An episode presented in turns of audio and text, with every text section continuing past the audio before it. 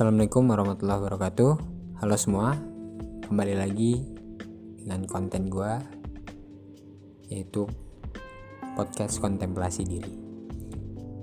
Di sini gue akan ngebahas Dan juga memberikan saran ataupun cara Yaitu membahas tentang Sebuah fenomena yang terjadi di kalangan anak muda ataupun mungkin orang tua pun sering mengalami hal ini. Di mana teknologi saling berkaitan dengan diri kita sendiri selama pandemi ini.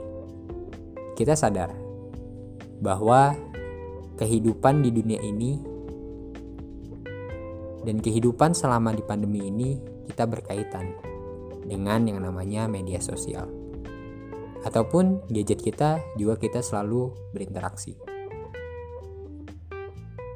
akan tetapi dari situ muncul berita-berita atau tren-tren yang sangat-sangat amat selalu update setiap harinya, setiap detiknya, setiap jamnya. Dan itu kita sadari bahwa jika kita ketinggalan, jika kita meninggalkan berita tersebut, kita akan disebut sebagai orang yang kudet atau bisa disebut kurang update. Apakah ini salah? Belum tentu. Apakah orang yang ketinggalan zaman atau ketinggalan berita itu bisa disebut kudet? Bisa jadi. Akan tetapi tidak semua berita ataupun tren-tren itu membuat kita menjadi kurang update. Mungkin istilah ini sangat-sangat pernah kalian dengar, yaitu istilah FOMO. FOMO, fear of missing out, yaitu sebuah fenomena ketakutan kehilangan sebuah berita atau hal-hal yang sampai saat ini pun kita masih merasa takut untuk kehilangan dari berita-berita ataupun tren-tren yang selalu ada secara terus-menerus. Fear of missing out hadir ketika kita selalu membandingkan diri dengan orang lain. Kita selalu menganggap dan selalu berharap bahwa kehidupan kita itu pasti sama dengan dia. Dan kita selalu membandingkan diri kita sekarang dengan orang lain. Dan ini menjadi penyebab dan juga dampak bagi seorang yang terkena FOMO. Lalu muncul dua pertanyaan. Apa penyebab FOMO? Dan apa dampak yang terjadi?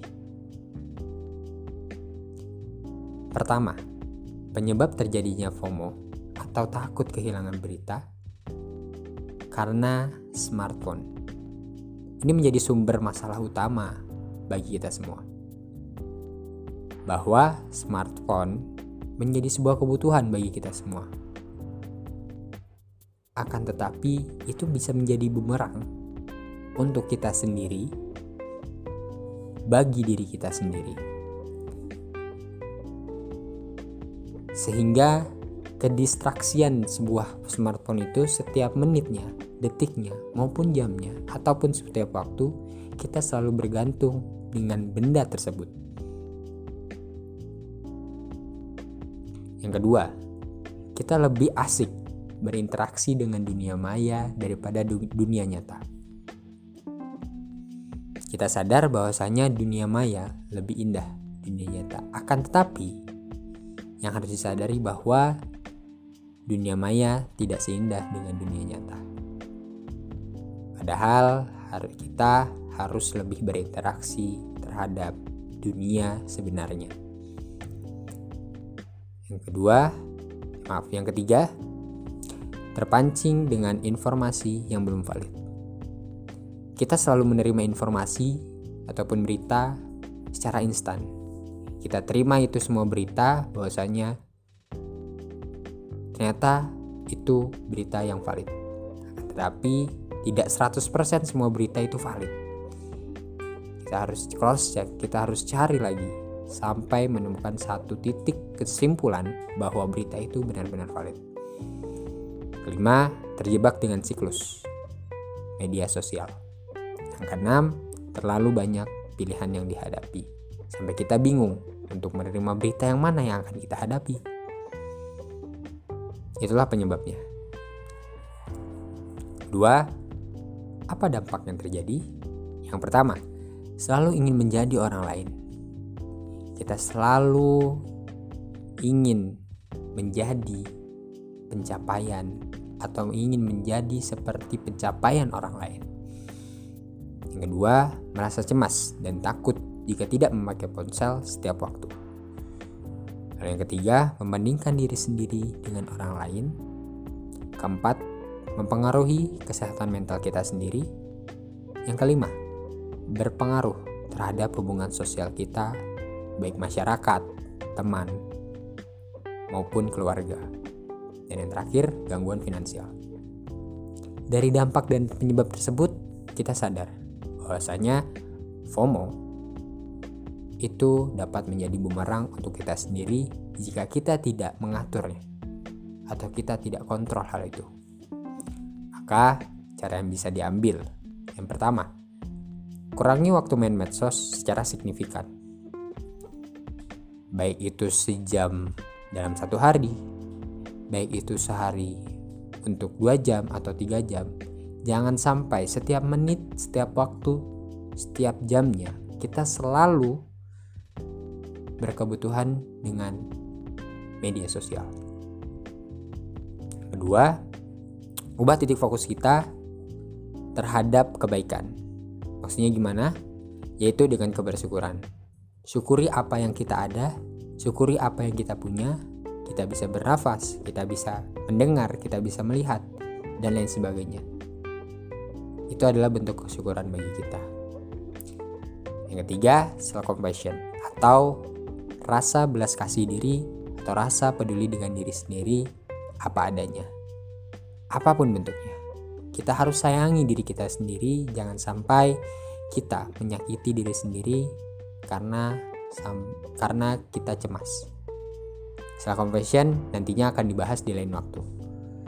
Keempat, selalu meluangkan waktu berinteraksi dengan orang lain secara teratur, baik itu fit call maupun secara secara langsung di sebuah tempat. Yang kan yang kelima, jadwalkan untuk bermain sosmed. Kalian perlu jadwal untuk mengatur hal tersebut. Dan yang terakhir, ubah kata FOMO menjadi JOMO atau jo atau joy missing joy of missing out. Yaitu meminimalisir seluruh kegiatan yang berkaitan dengan sosial media atau bisa disebut dengan slow movement yaitu pergerakan yang lambat tetapi tidak lambat. Maksudnya gimana? Kita sadar bahwasanya berita atau informasi bisa kita cari di lain waktu. Maka Jomo dapat disimpulkan bahwa suatu hal yang meminimalisir informasi-informasi atau media sosial agar kita bisa terlihat minimalis. Ada istilah digital minimalis itu merupakan kegiatan mengurangi media sosial di handphone kita atau di smartphone kita. Maka dapat disimpulkan bahwa FOMO merupakan suatu hal yang berdampak negatif bagi kesehatan mental seseorang. Sedangkan mas, kita masih dihadapkan dengan pandemi sampai saat ini. Maka oleh sebab itu, kita selalu harus sadar diri, self awareness dengan diri kita sendiri dan seharusnya kita selalu bisa sadar dengan hal-hal yang kemungkinan bakal terjadi di masa depan. Mengutip kata pria Parker dalam TED Talk, Don't ask the world, don't ask yourself what the world needs from you. Ask yourself first what you makes you come alive and then go do it. For the world needs more people who come alive. cari value kalian sendiri, cari nilai kalian sendiri. Jangan sampai nilai kalian yang bangun membuat kalian menjadi terlalu sombong, menjadi terlalu egois. Mungkin itu saja dari gua. Kurang lebihnya mohon maaf. Di lain waktu kita bakal ketemu lagi. Stay healthy, stay safe.